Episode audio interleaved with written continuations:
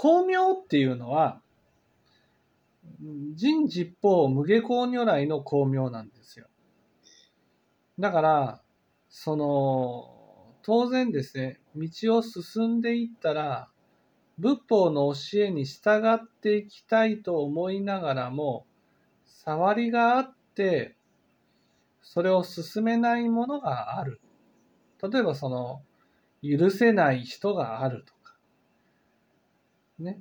どうしても曲げられないものがある。ちっぽけなプライドが捨てられなくて、頭を下げられないとかね。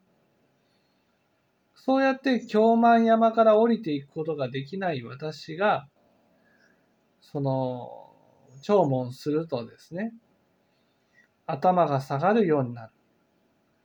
謝れるようになる。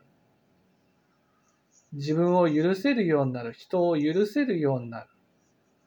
だからその具体的に許せないものが許せるようになる、その働きが巧妙なんです。